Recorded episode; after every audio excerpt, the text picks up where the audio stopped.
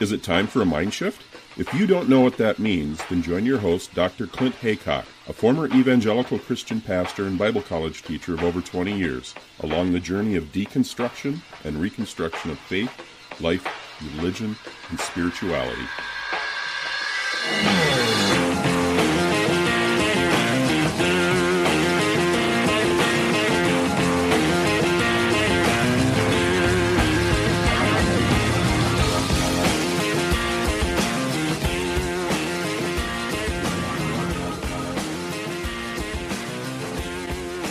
Seven.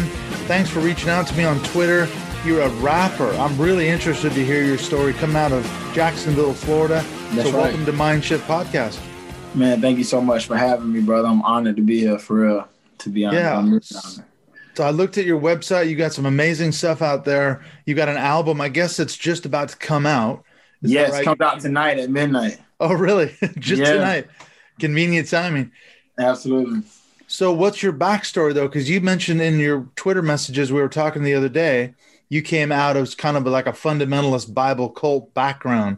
What's your background? Man, so uh, I grew up. Uh, my mom was heavily into the Baptist church, Mm-hmm. and so I grew up Southern Baptist, wooden floor, hand clapping, toe tapping.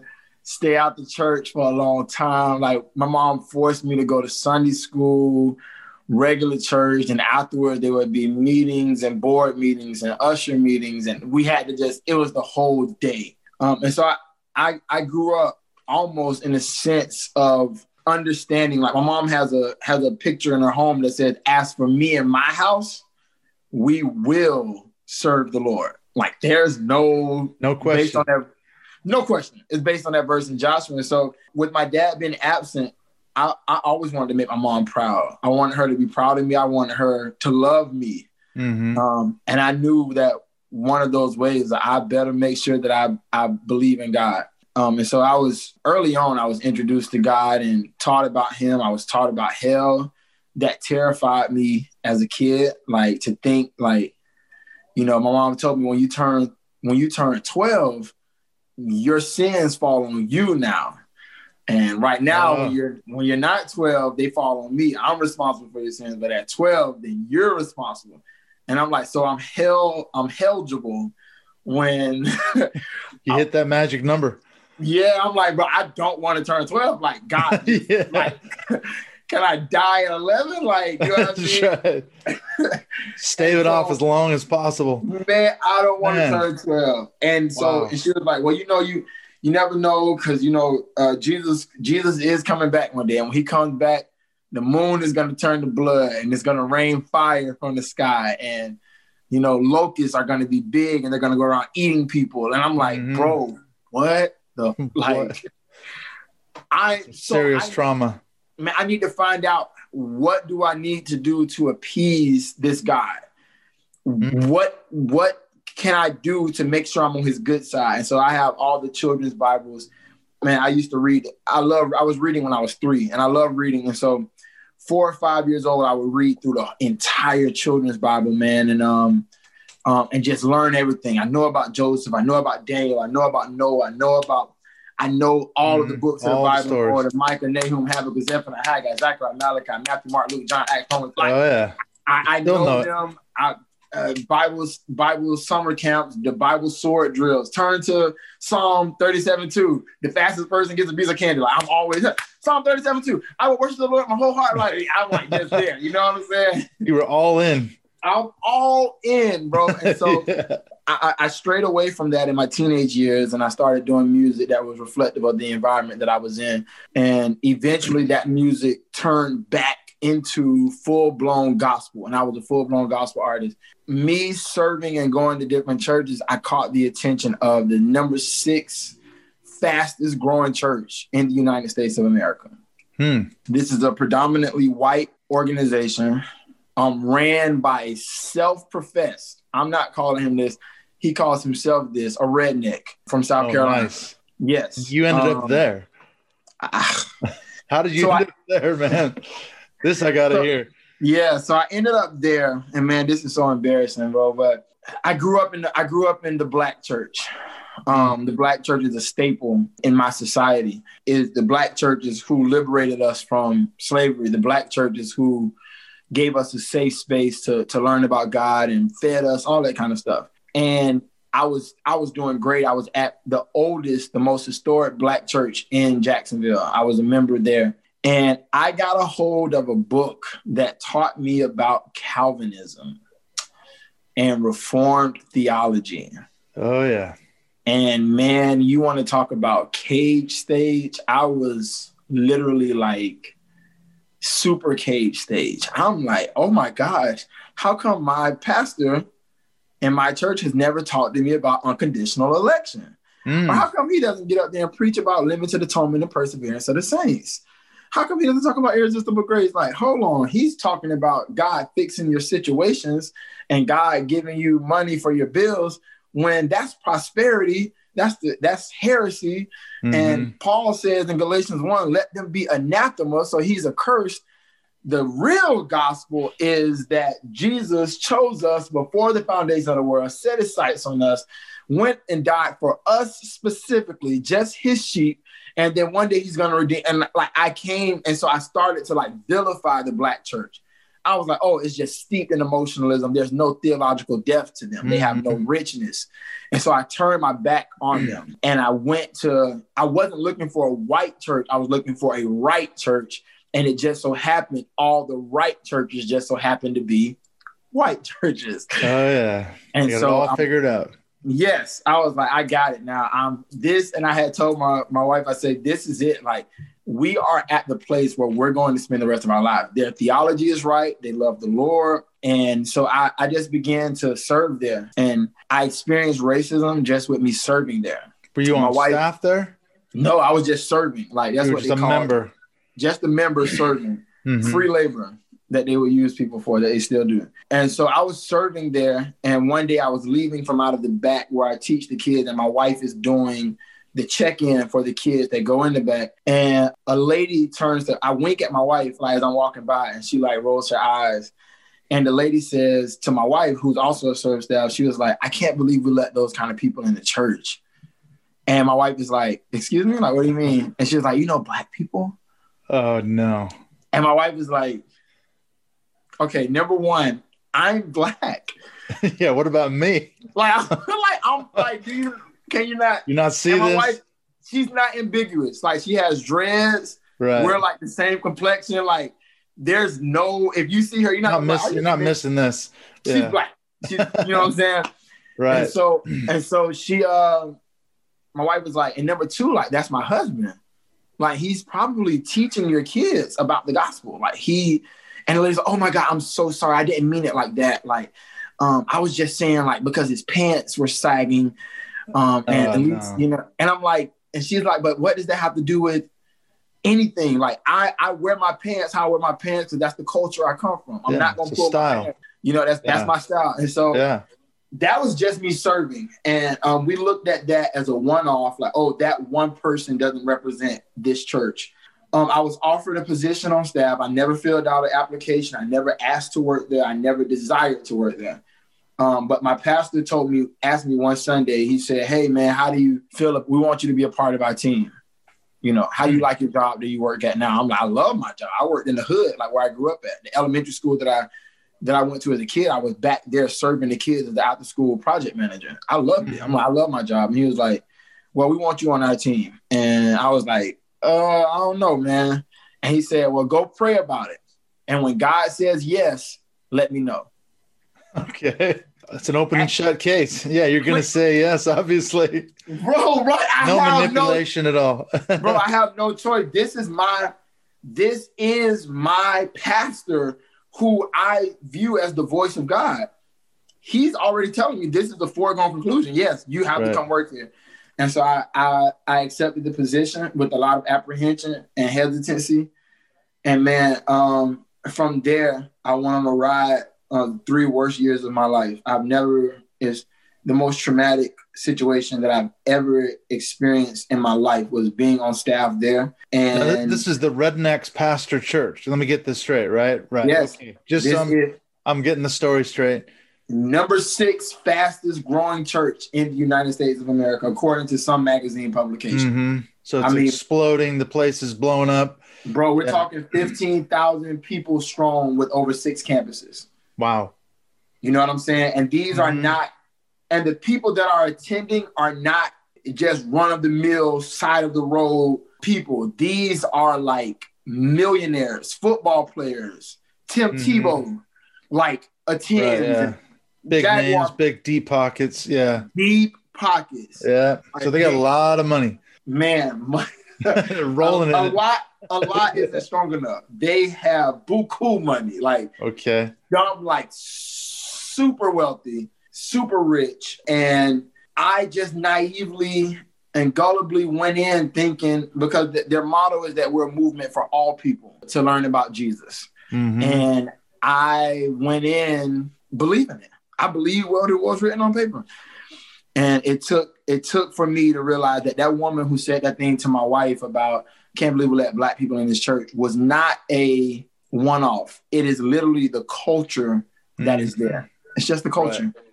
So it wasn't an outlier. It was actually part of the, it's baked into the DNA of the thing. From what I'm hearing, it sounds like they brought you on to be like the black person on staff. Is that what was basically going on? They're saying we're look how look how racially, culturally diverse we are. We've got a black guy on our staff.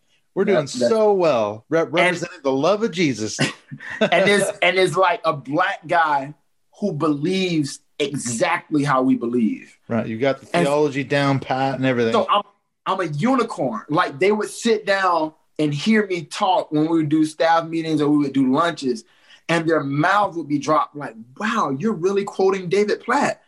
Wow, you're really quoting Charles Spurgeon. Like you know Spurgeon. You you read Tozer? Yeah, yeah, I read Tozer. I read his work, and it's like, wow, like, and I'm like, hey, so. And I'm like, guys, so when I was reading systematic theology by Wayne Grudem, my favorite part was like when, and they're like, like you read, like, yeah. Shocking. And so for them, it was like, he's one of us, just with different pigment. This is great. And he's talented. So he Right. can do the spoken words, he can rap on stage, right? We can we can put him up on stage, we can put him on the videos, we can put him on like he's now our you know you're, oh, you're a token black guy. facts. And he That's what you were. exactly how we believe. And I did, man. And So yeah, it's a win-win from their point of view. win-win, bro. Wow. So you're Yeah. on staff at this redneck pastor's church, but you don't realize is this the point you don't realize you're being used by No. this? You're you're loving it at this point. Not at all. I got a, a song on my CD called Joseph and His Coat of Many Colors. hmm and it's based off the Bible story, but it's also pointing to how um, the pastors were able to show different colors to different people. You can show your your robe of this to me coming in because of how much of an asset and a benefit I would be to you. hmm Um, but man, I had I had no clue coming in. It took maybe three weeks to maybe a month and a half for me to realize something was off. I would walk into the because I was on the student team, I was the youth minister. I would walk into the meetings and then the youth, one of my, my coworkers would be like, Hey, come on in, man. You know, black people are always late. Or like, and this is all white. I'm the only black person on staff. Yeah, I was gonna say how many white, how many black people are in the church? You're the only, yeah, zero. A big on staff, egg. On staff, there's zero black people that are actually attending at the time, maybe three in the church. This is a in mega mega church. church. In So a it's mega white church. bread all the way down the line. white, white, Right. white. Okay. It's either and and not and it's not just regular like like white. It is white, wealthy, or Yeah, high Upper middle class. Yeah. white. You know what I'm saying? And so Yep. I, I mean, those comments, those jokes began to be said to me frequently and rampantly. It was like, um, we'll be at a, a all staff lunch, and one of my coworkers would say, like, um, "Hey, wait, come over here. We got the chicken. I know you're gonna like some chicken and watermelon." And I'm like, "Bro, the fuck, like, Really? you know?" And and so at the time, because when I tell this story, people are like, "Hey, how come you didn't speak out sooner? How come you didn't go?" There was no HR department. They just hired an HR department because of the situation that unfolded with me when I left. But initially, there's no HR, and I'm the only black person in this all this staff of white people. I don't want to like look like I'm not a team player or I'm not Mm-hmm. or I'm not I can't take a joke. So it's like I just kind of like winced and laughed and you know what I'm saying. But yeah, kind of roll with it. yeah, it took two, it took a lot off of me eventually, Man. man. It's taking a little piece out of you every time, though, isn't it? Every day. Maybe maybe each one isn't so bad, but then when you add it all up, that's that's a lot, man. Especially the systemic racism, isn't it? Basically, it's baked into the culture, the DNA of the place. So you're you're bearing the brunt of this yes. basically systemic racism. How long did it take you to finally get the hell out of there? Three years. Right. It took that long to work your way out.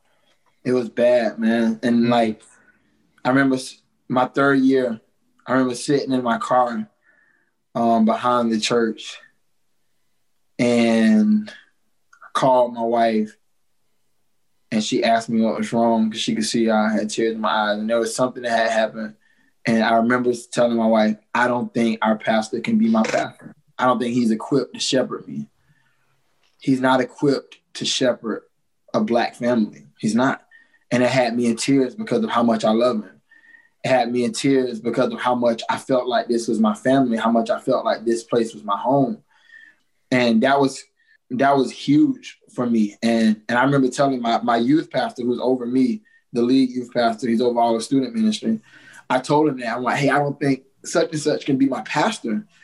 And they did not take that. Like, what do you mean? Like, he's a great man and this, that, and the third. And so I kind of like just swallowed it. But eventually, what was the the final straw was um, the pastor's bodyguard said to me at an all staff meeting. Uh, he he made a joke out loud to everyone. And when I tell you this joke, you're gonna be like, I don't get it. He's like, Hey, everybody, did y'all know that seven is black? Room full of white people, maybe a few black people that they had invited to come do worship for this day. And I kind of like was like, okay. And he said it again louder.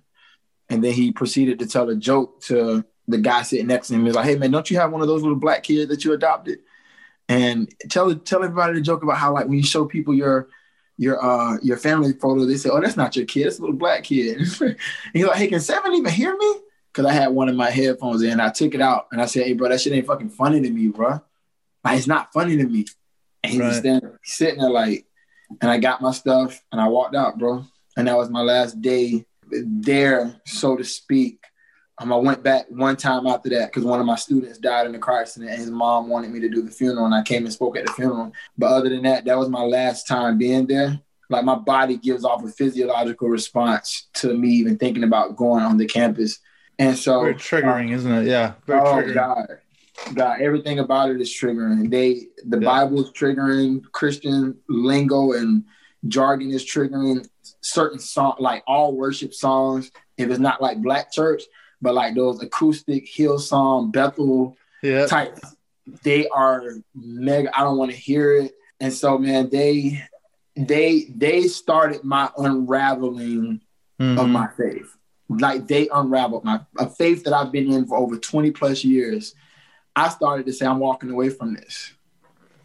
I'm Mhm. walking away. I, I got a chance to see firsthand, I got a chance to see what my pastor would say, hey, we don't speak out about certain things. We're just gonna preach the gospel. Here, we're gonna keep the main thing, the main thing, and the main thing is the gospel. And the gospel is Jesus came down to earth, incarnate, fully God, fully man, hypostatic union, 100% God, 100% man, died on the cross, propitiation for our sins. He is the uh, penal substitutionary atonement for our sins. Mhm. He absorbed the wrath of God on our behalf. And if you believe in his resurrection, his bodily resurrection, then you shall be saved. Period. That's the gospel. Mhm. Now, this same church also broke up a gay couple and made a video about it and told the gay girl, y'all can't be together. I can't marry y'all because that's and it's like I started to question myself, well, how come that's how come we don't just preach the gospel about that? Mhm. You know, my pastor was super quiet when Alton Sterling got killed, super quiet when Stephon Clark got killed, super quiet when Philando Castile got killed. And I was like, well, so God does not care about that. He doesn't care about unarmed black men getting killed by cops. Mhm. But God is ardent about who you have sex with. if you're a guy and you're and the other guy, or if that's a girl and she's a girl. Like God is he's up out of his throne. Like, hold on, hold on now. Wait a minute. Are y'all hold on? I, I know George Floyd just got his neck nailed on, but hold on, are y'all kissing two girls? Like This is important, man. I was like, ah, that and it just made me start peeling back the layers of the white church in America. And it's like, oh no, no, no, what I'm experiencing isn't new. This is how it's always been. Like the Mhm. pastors back in the day were slave owners. Yep. Some of the biggest proponents for segregation were white pastors. Mhm. and they they they sought to uphold that. And so that theology hasn't changed. And i tell everybody that the, the lens that majority of white Americans sees the bible through are three things misogyny homophobia and racism. That's the lens that the Mhm. bible is looked at through. So hey abortion is bad. I am pro-life because a woman's body should like i want to have the voice over what a woman does with her body misogyny but Mhm. you and don't kiss that girl if you're a girl, like homophobia. And it's like, well, black people get killed by the police because they need to comply. Hmm. And they have scriptures to back up and and bolster this robust, popular theology. And it just made me say, you know what? I, people say don't throw the baby out with the bathwater. And people tell me all the time, like, well, seven, you just got to be able to separate the biblical gospel from the American gospel. And I say, well, guess where I grew up at? America.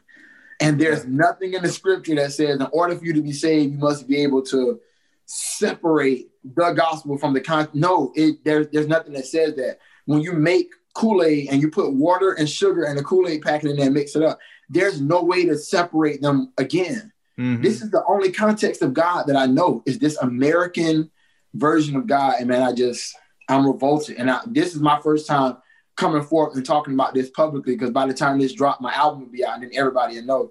But this is what caused me to walk away from my faith, and I no longer consider myself a follower of Jesus. Wow, that is an amazing story. I mean, you're obviously well, incredibly well versed in theology. You just dropped a bunch of names that you read. You know, so how did you square all that that you studied? Obviously, you spent lots of time reading and studying these theologians from the past and all the rest of it. What about all this racism? Because I was just going to say that would be the stock answer, wouldn't it? They'd say, "Look, it, it's not. It's an American thing. Okay, it's a systemically racist society. The whole economy was built on slaves." and exploiting land from the Native Americans. I mean, so there you have it. That's that's the roots of American expansion and American Yes. industrialism and all that. We put that all behind us now, but obviously we haven't. You Hell no. not even close. You no. experienced it in this, you know, white bread church. Yeah. When I think about all that I've read, my favorite theologian is A.W. Pink. Mhm. um, love him. I read the attributes of God and it changed my life. And when I think about God, I lean on one of two sides, bro. One, what if he's not real? What if all of this mm. is a farce, a facade? And I quickly wrestle with that, with the fact that I cannot account for the universe, even if I go down the, the path of a Big Bang or evolution, which whatever you want to say, I still want to know, like, well, what created the things that bang together? You know what I mean? So I, that is clouding me. The other hand is that he does exist. If he does exist, and I say this on my album, and you support what that church did to my family and I, because it's way more sinister than I just dove into. The things that they did after I left. Mhm. And you support them, and that's who you are. I want nothing to do with you. So if that means an eternity in hell, from my human perspective, I don't think hell can be worse than the three years I spent with them. Hmm. I don't think anything is more worse than that. I would have rather been in fire and flames for three years than that experience what I experienced with them for three years. The, the emotional and mental from it. The, the flames, at least I can see where it's coming from, and people would be able to tell, yeah, seven's on fire. This is a silent inner burning that I can't, Mhm. you know, um, really speak on. And so I look at it from if he is real and he's on their side, which I believe he is, he's helping them, he's blessing them. They have more money, they're getting bigger buildings, they're expanding. God is on their side. God loves them. If that's the case, I want nothing else to do with them.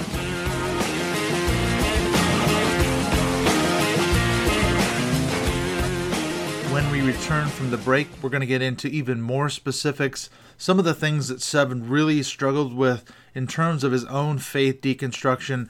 And then we're going to hear the second half of the story, how it ended, or at least where it's at currently with him in this situation with this church where he experienced shocking racism, or maybe I shouldn't say it was shocking. And I'm glad that he reached out to me because this is absolutely a perspective that people need to hear. Something like myself, I've never ever experienced racism or discrimination in my life as a white guy, never, ever, ever. And so to hear his story, it's very profound. And to think, oh, come on, this cannot happen in the church today, can it? Well, absolutely. It obviously happened to him and his family. And as I say, we're going to hear even more of the story in the second half of the episode when we return. I just wanted to mention really quickly a big thank you to the last two Patreon supporters of 2020. Diane Schilling Hooker and Josh Blood here at the end of the year as we look to wrap up 2020 and walk into the next year, 2021. And I want to say, too, if you want to support the show on Patreon next year, that would be a great time to do it. Maybe it's a New Year's resolution. Help me out, help cover my expenses. The link to that, as always, is in the show notes. And I also wanted to mention what's coming up in the next few episodes. I've talked to Paul James Caden of the Mind's Eye podcast. I was on his show a while ago, and so that episode's going to be dropping next. I've also got a really fantastic series that is already starting to shape up. I've already done a recording with Mark Potok. He used to work for the Southern Poverty Law Center for many, many years, several decades, in fact and I'm going to be doing a series called Profiles of the Christian Right. I'm going to be looking at key individuals and key organizations on the Christian right, really drilling down and focusing on some of the specifics around some of the key leaders in this movement. So, Mark and I, we took a deep dive into Doug Wilson. I don't know if you've heard of Doug Wilson, but he's a kind of a Reconstructionist, cult like pastor. He's got a very strange empire that he's been building for many years up in Moscow, Idaho. And so we did a really interesting discussion about Doug Wilson. So look for that series coming out. I've also been talking with Katherine Stewart. She's, of course, the author of The Power Worshippers and The Good News Club. She's been on this show a couple of times. So Katherine and I are already in discussions about what topics we want to cover for that episode. So I've got some really good stuff lined up. I just wanted to say too that speaking of Patreon, one of the benefits you get is you get to be a part of our closed Mindshift podcast Facebook group. And in that group, we have every month we have our closed Mindshift Zoom calls. We've got two actually scheduled for the month of January. We've got Jared Yates Sexton of the Muckrake podcast dropping in on the 16th of January. And then we're also going to have Rebecca Drumsta, who was just on the show a few weeks ago, talking about her surviving a fundamentalist Bible cult upbringing and her work as a life coach and consultant. And I know that's going to be a really good discussion for the people in the group. So some fantastic stuff. Then in February, we've got Dean Crosets of the People I Meet podcast. So I'm really looking forward to talking with Dean. Speaking of that, I was just on his show. So take a look at the People I Meet podcast. We just did a recording the other day. So that episode with me on the People I Meet podcast is going to be coming out, or maybe it'll be out by the time this episode drops. So if you want to hear that excellent conversation that Dean and I had, head over there and check that out. One other really cool development is on my YouTube channel, I've been talking with Peter Montgomery of the Right Wing Watch. We've already done one recording already. We're going to be doing these recordings at least once a month, and I think actually Mark Potok and I are going to do one in January as well. And basically, that goes along with my series of podcasts on profiling the Christian right. So, Peter Montgomery and I, every month, we're going to be looking at new breaking stories specifically on the Christian right surrounding this issue of what's going on with Trumpism heading into 2021, even though Trump won't be president anymore. Certainly, Trumpism isn't going away, and the Christian right is going absolutely nowhere. So, we're going to be keeping a very close eye on that. And as I say, Mark Potok is going to be dropping in as well. In fact, I'll talk to anybody. I'm hoping to get Katherine Stewart on some of those calls as well. So, look for those starting up again in January and then dropping at least once a month and possibly more, depending on who I can get to talk to me, basically. And speaking of which, one last thing I just wanted to say if you want to subscribe to that channel, what I've been doing is I've been organizing my podcast into very helpful playlists or categories. So if you want to look specifically at key topics like religious trauma syndrome or deconstructing Christianity or LGBTQ and ex evangelical issues, or Reconstructionism, Dominion Theology, the Christian Right, head over to my YouTube channel, subscribe to that, and you will not miss any of the new content that's coming out in 2021. So let's get on back into the chat with Seven. As I say, we're going to hear more about his own faith journey as well as the story, at least the finalized version of it so far. And I'm sure there's going to be more to the story as we come out. One other thing I wanted to mention too is at the end of this episode, I'm going to play a track for you that Seven sent to me. It is called Church Reject, and the album is called Sunday Mourning, and it's morning as in M O U R N I N G. Really powerful track, so I hope you'll stick around at the end of the show and catch Church Rejects from Seven's new album.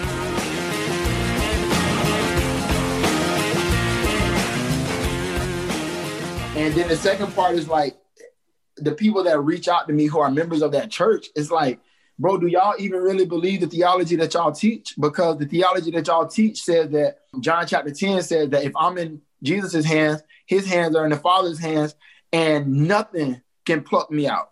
Mm-hmm. So even if I walk away, I'm good because I'm eternally secure. That's what you would teach. Ephesians 4 says that I'm sealed to the day of redemption by the Holy Spirit. Right. So either I never had it or or I can't get it. What else could I have done in order for God to love me? I baptized Mm. kids in your name. I preached sermons in your name.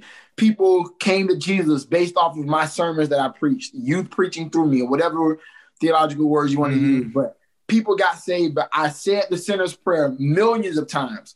I believe that you were resurrected from the grave. I believe that you died on the cross for my sins. I confessed. I believe all of these things. I I done. I checked off every box.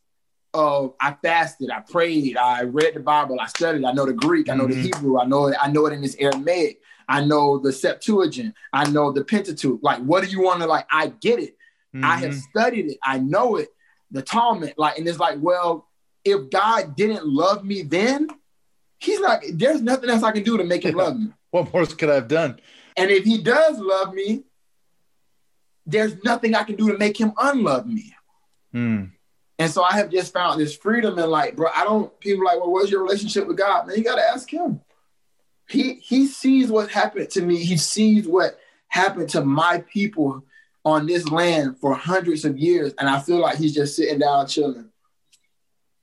He's just chilling. And I have a little girl, man. My daughter is seven years old, and I'm telling you, if someone was kneeling on my daughter's neck and she couldn't breathe, and I had the ability to save her, I would have did it. My mom, because I told my mom that my mom does not like the journey I'm on at all. Like she, is- Can imagine. she is- Still in the Baptist church.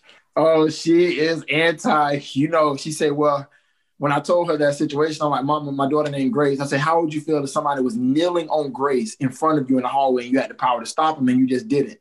And she's like, oh no, no, I would have fought. I would have protected my granddaughter. I love my grandbaby. I said, Mhm. I know.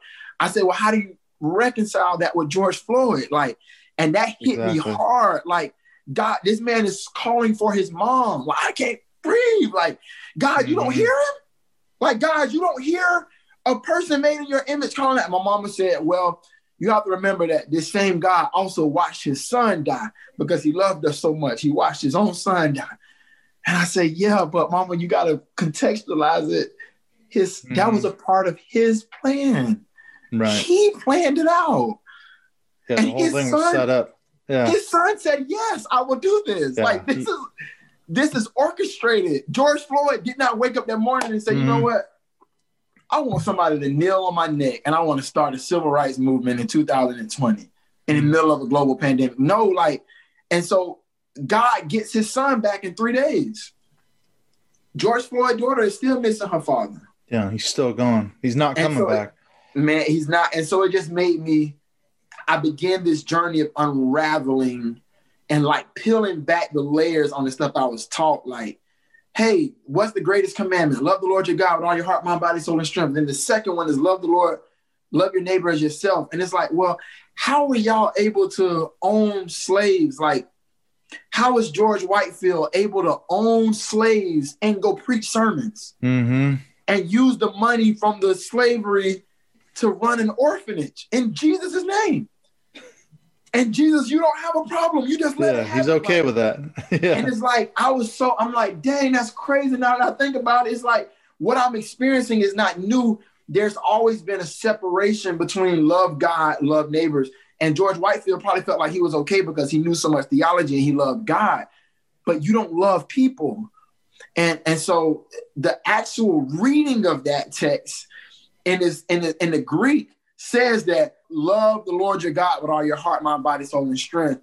And the second commandment is just like the first, which is to love your neighbor as yourself. Mm-hmm. And so I think that I was in a church where loving God looked like quiet time in the morning, get up at five o'clock in the morning, get a devotional, read it, play some soft music, worship, fast, study uh, a new book, do a Beth Moore devotional, do Mm-hmm. these these are things that oh, yes, this is how you love God. And how you love people is take them to lunch. How you love people is bring them something, do something nice for them. When I think loving God is just loving people, Mm-hmm. that's it. Love That's- people. If you love people, yeah, you'll by simple. default love God, bro. Yeah, the color of people's skin should have nothing to do with that. I mean, going back to what you were saying about what this church allegedly said the gospel was, it's supposedly this universal message for all of humanity. But then why were they making such a big deal about people's color of their skin at this church? It was supposedly a universal gospel message. Where's the gospel then?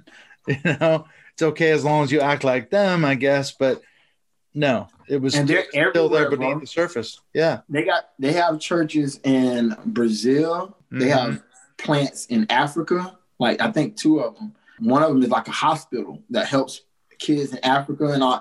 And so it's almost like I'm able to do these things because it's so far away from me. And it's literally just a check that I'm writing. I can go Mhm. visit once or twice a year, and it's like, hey, I love all people because I check. I, you know what I'm saying? Mhm. And so for me, it was so tough to, it was so tough to like try to under, understand how God did not care about Black issues. God only cared about what happened to white people. I remember one because we are the, the, the church is very strict on only preach the gospel. Only we only preach the Mhm. gospel from stage. Man, one Sunday we got word that there was a shooting at a nightclub in Orlando called Pulse Yeah, I remember that. and a lot of a lot of gay people died. You Yeah. know, man, the pastor ran back on one of the pastors ran back on stage and said, "Hey guys, before we leave out, I just want to say we know about the Pulse nightclub shooting. We have churches that we partner with in Orlando, all that." And they said, "This is not the opportunity for us to go out and bash people because of their lifestyle. This is an Mhm. opportunity for us to go and love the gay community right now. They don't need our judgment. They need our love. They need our support." And I remember leaving church like, this is amazing. This is a place I'm glad to call home. hmm But when Philando Castile got shot by the police, when Alton Sterling got shot and killed by the police, when Stephon Clark got shot and killed by the police, Yeah, crickets. nothing. Yeah. Absolutely nothing. No, hey, we need to grieve with our black brothers. Nothing. It's just like a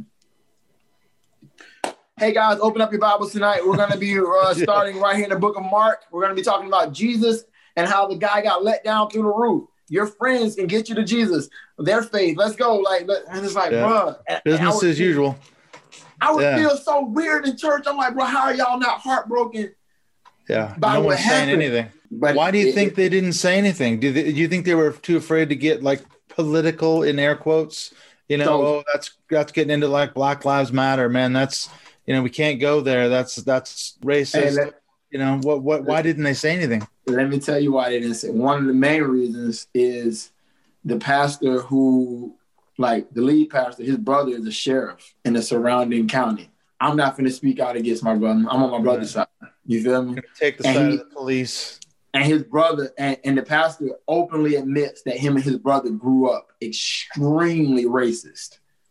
Their dad raised them racist. Like the redneck pastor, you said. Yeah, from from from Carolina. So it's like he's like, hey, being raised, I got my first whooping because I let a black boy drink from my Pepsi can. So he was like, this is ingrained in me, like to be Mm. this way. And you know, because of the gospel, now I'm all better at Jesus. Whatever. Fuck out of here. But he um he's not gonna speak out against it. Number one, because of his brother, I think.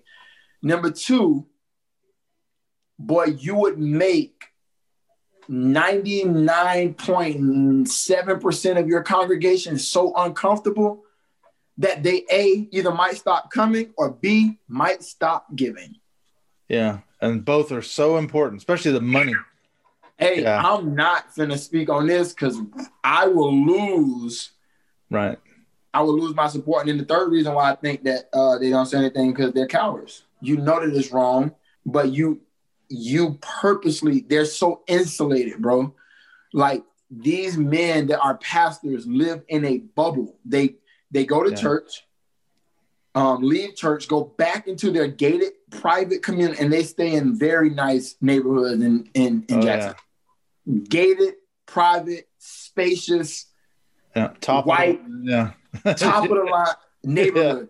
And so it's like we only come out to drop our kids off at these private schools and Yeah. to go to church. And so what what made me stay so long because I felt like the ignorance was just like, oh, they don't know. And then I had to realize it was a willful blindness. Hmm. It's almost like at first it's like, let's just hypothetically say I'm the person waiting at the red light with a cup saying, give me some money, I'm hungry and Mhm. someone just drives right by me, I'm like, oh, they just drove by me because they didn't see me. I'll wait to, for them to come back next yeah. week. Fair enough. Fair enough. Yeah, they didn't, they didn't see me. But then I realized, no, no, no, no. They see me, they look at me, and they purposely act like they don't see me so that they can get the benefit of the doubt of I didn't know. I didn't know. Yeah. I didn't see it. Alton, Alton Sterling died, and the cop, wow. I had no I had clue black no people idea. going through so much. There's a such thing as redlining in housing, where black people don't get equitable loans on houses. Wow, I had no clue. Thank you for educating me on this. And it's Mhm. like, bro, y'all know how to go build a church in Brazil. Y'all know how to how to do all these other things, and I'm just supposed to magically believe when it comes to black plight and black issues that y'all are just. I don't know how. No, bro. No. you know the Greek word for bullshit is skubalon. How the hell you know that? but you don't know. But you don't know that people in your city are dying because of the color of their skin. And Mm. you're the face of the city when it comes to religion.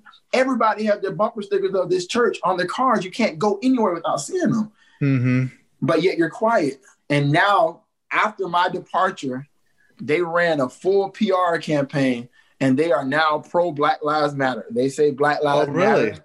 Oh, yeah. They, Oh. um, they invite black pastors. Some of the black pastors are my friends. They invite them to come preach. They im- invite black singers to come sing. Um, and if I'm not mistaken, they have another black person on staff now that is protected Wow. because there's an HR department now.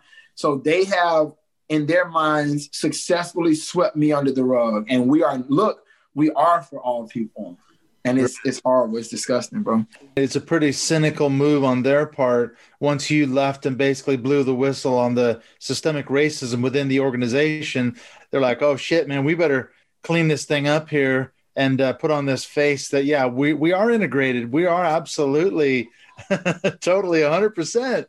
Yeah, let's get, They some- were you know, they were doing it before they were doing it before like it got popular man so like when i so when i left in last year in may i was still technically on staff i just wasn't going all Mhm. of the all of the elders came together and said yeah we think that it's right that he take some time off to heal from the racism that he's experienced here so during this time i had to still meet with them like once every week meet with them at a restaurant because i wasn't going to the church Mhm. and all this time, they're they're telling me to come back, come back. We want you to come back.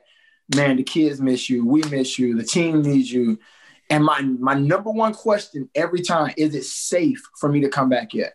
What Mhm. trainings have y'all done in order to protect me from experiencing racism and vitriol?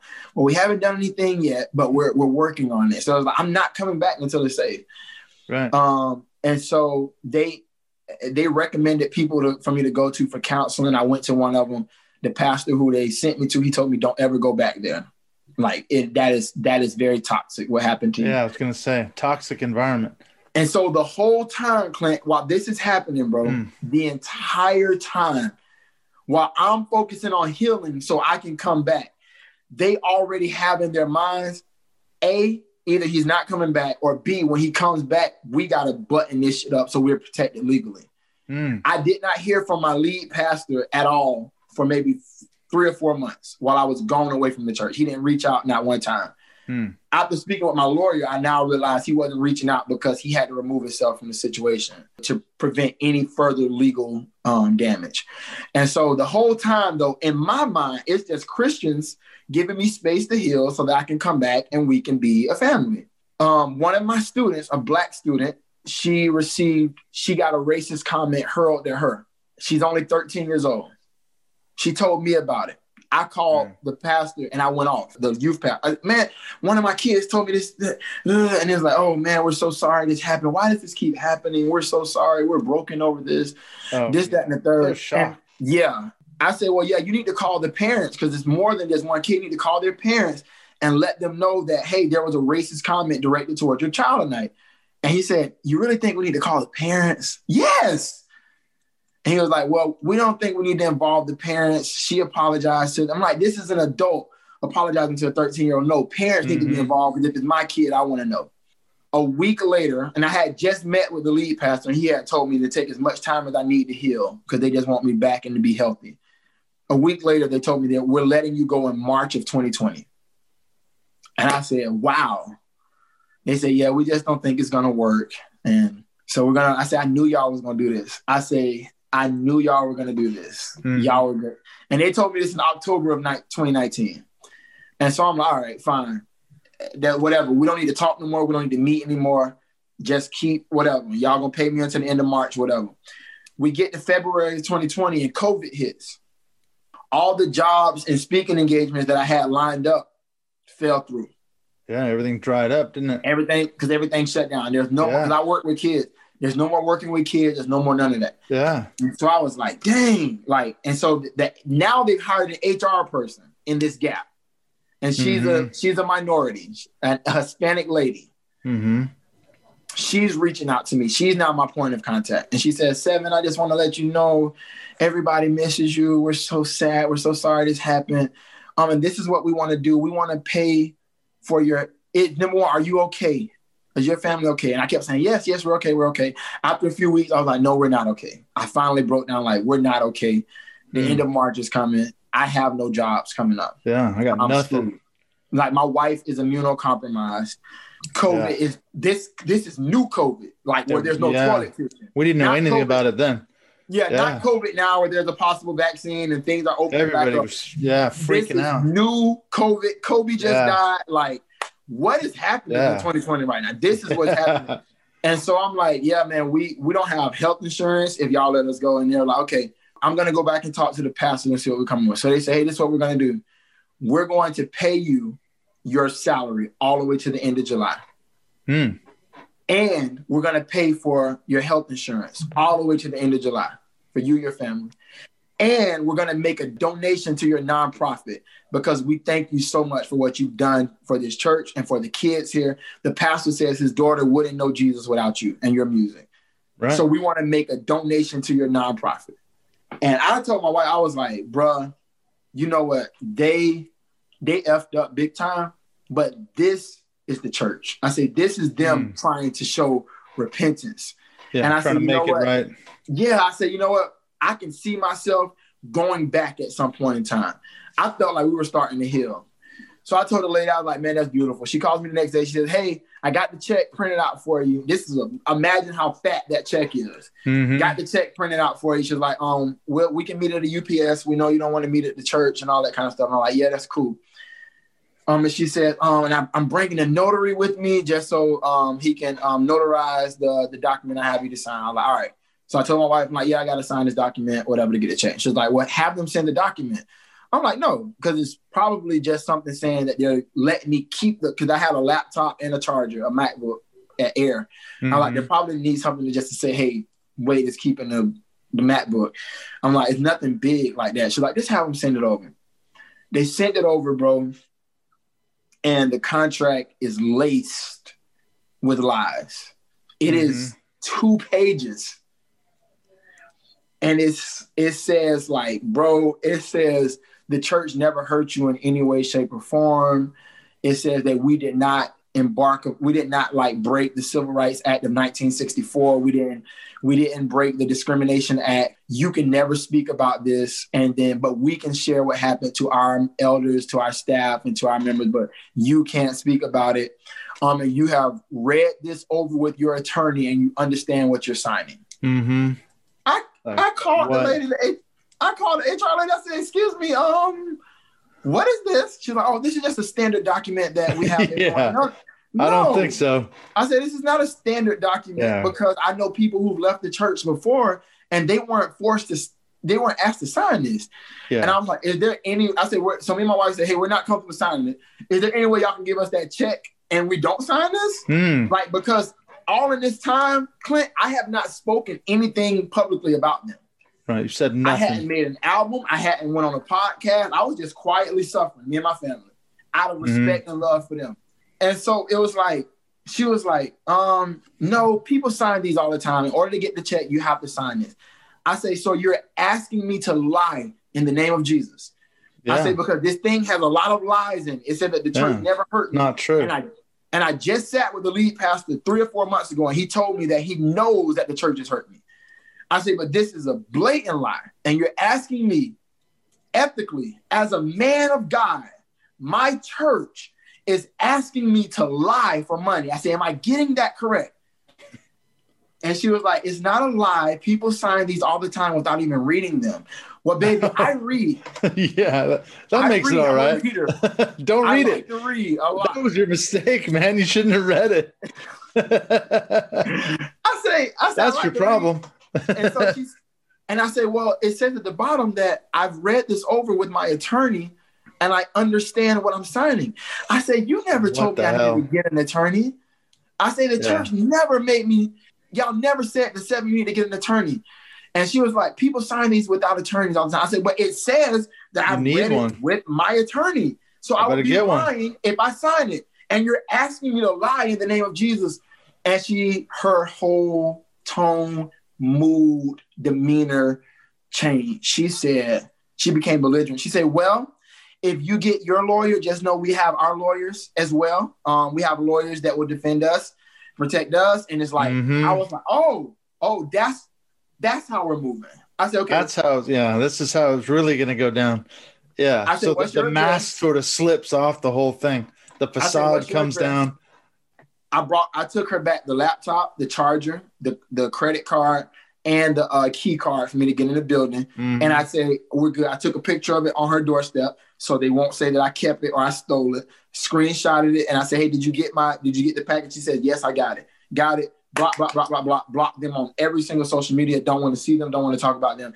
And literally sat and suffered in silence. I was literally in a state of shock because I could not believe what a church that is at the apex, the pinnacle Mhm. of, of Christianity, what they just tried to pull behind closed Yeah. doors. And it's like when I when I finally began to speak out about it,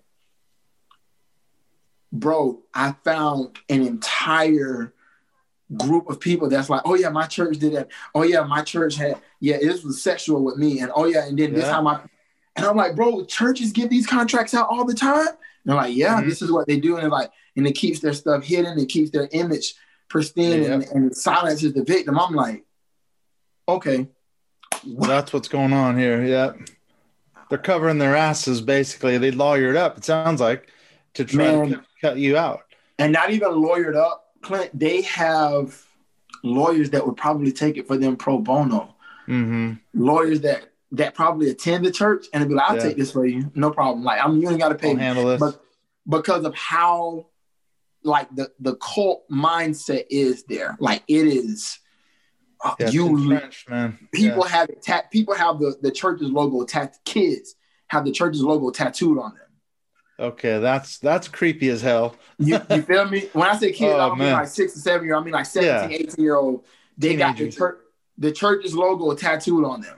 Oh like man. and so if you're attacking them, oh no, no, no. We and we have money. They just spent $13 million on a hunting ranch. Just to that's go what, hunting. that's what a church needs, you know, a hunting ranch.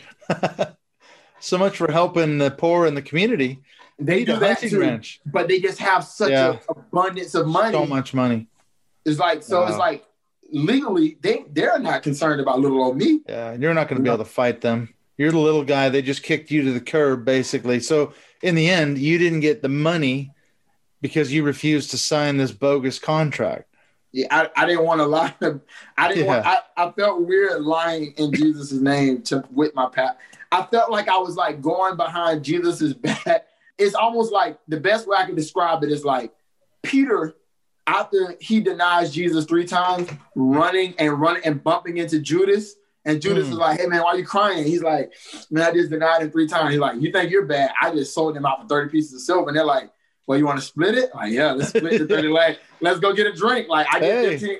It's like, damn, that's weird as fuck. Like, no, like that's there's something wrong with that picture. And so I decided after months and months of deliberation, I, I am we are pursuing um, a legal route. I'm not afraid of them legally. They just have to do what they got to do, and wow. so that's why that's why I'm kind of speaking with general, like yeah. in generals and not specifics with names yeah, and name names. Yeah, yeah, and so you got to um, cover yourself. That's for sure. Well, I know there was a bunch of stuff we were going to talk about, but we got more into your story. This is really fascinating, man. I mean, there's the whole story of like the church hurt thing which yeah. is unfortunately, like you said, it's all too common in churches around the world, not just in yeah. America.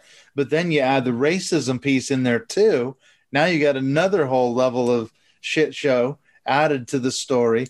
You know, I mean, you got to deal with all the well, it's the religious trauma syndrome, isn't it? Is and yes. financial impact. How are you coping?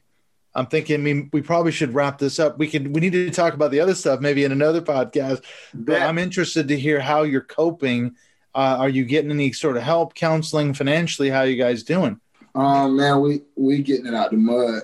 Um, mm-hmm. we're we're really getting it out the mud, man. And um, um, one of my guys, his name is Kyle J. Howard on Twitter. Mm-hmm. He's a racial trauma counselor, and I met him through Twitter, man. And that guy has been uh, a, a breath.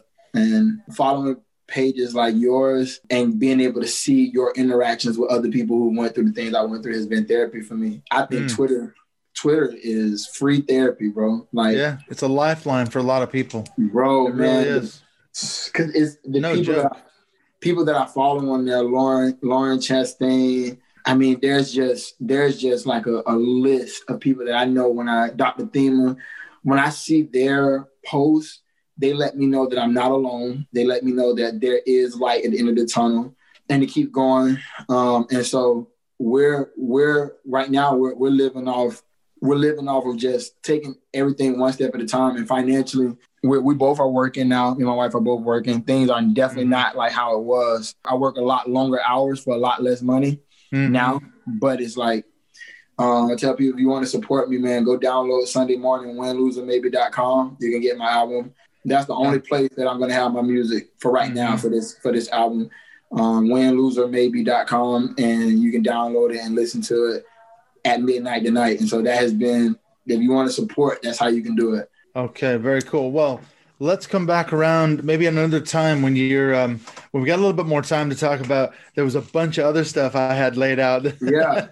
I, I want to talk about that, Black Lives Matter. I want to talk about what's going on in America as far as the racial divide, the political divide, what's happening in the presidential shit show right now with the election and everything else. So there's a bunch of other stuff that I want. I want to hear your perspective, leave, bro. He won't we concede. that won't leave. Well, you got not, a racist president who won't leave. He's not planning on leaving either. So this yeah. is. So we don't yeah, know what's going to happen. So maybe we can come back around at some point when things hopefully settle down, and yes, we can talk about some of this other stuff. If you if you're interested, I would love to talk to you again. Absolutely, absolutely, I would love that, man. Cricket that heat We out this bit thugging, yeah. Hey, look. In reverse, let me pivot the drive. Up in that church was my biggest demise. Cover they dirt up with riches and lies. Then go build the church up from getting them ties. I'm sick of them guys, they live in disguise. Deliver deliberate lies to live in disguise. Religious traditional ties, pimping the image of God.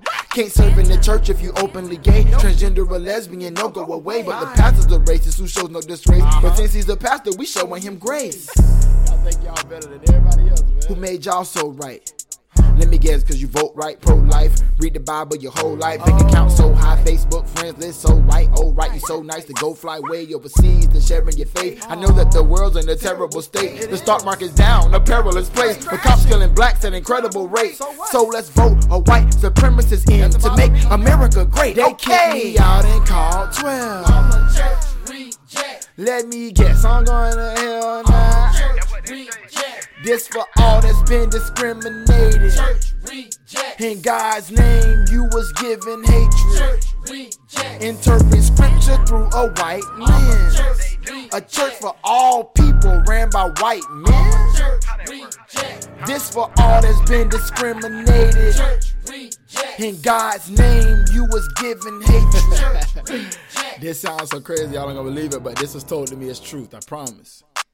So the lead pastor started off working with youth. Okay. The same Casey pastor now worked for him too. Okay. One of them told me they smirking and amused. I sat there in shock, uncertain, confused. What? He said a retreat, room full of boys, uh-huh. staying up late, making all of this noise. Oh. Time to go shower. The pastor went first. Okay. The details are fuzzy, so fast as a blur. Yep. But something like they was joking aloud. Uh-huh. The pastor came out and opened his towel, what? showed him his penis. They joked and they smiled. What? I said, "You for real?" He said, "Yep," with a smile. Uh-huh. It was a joke. That was my first sign. This is a cult. This is they just ghost. me out and called twelve. Let me guess, I'm going to hell now. This for all that's been discriminated. In God's name, you was given hatred. Interpret scripture through a white lens. A church for all people ran by white men. This for all that's been discriminated. In God's name, you was given hatred.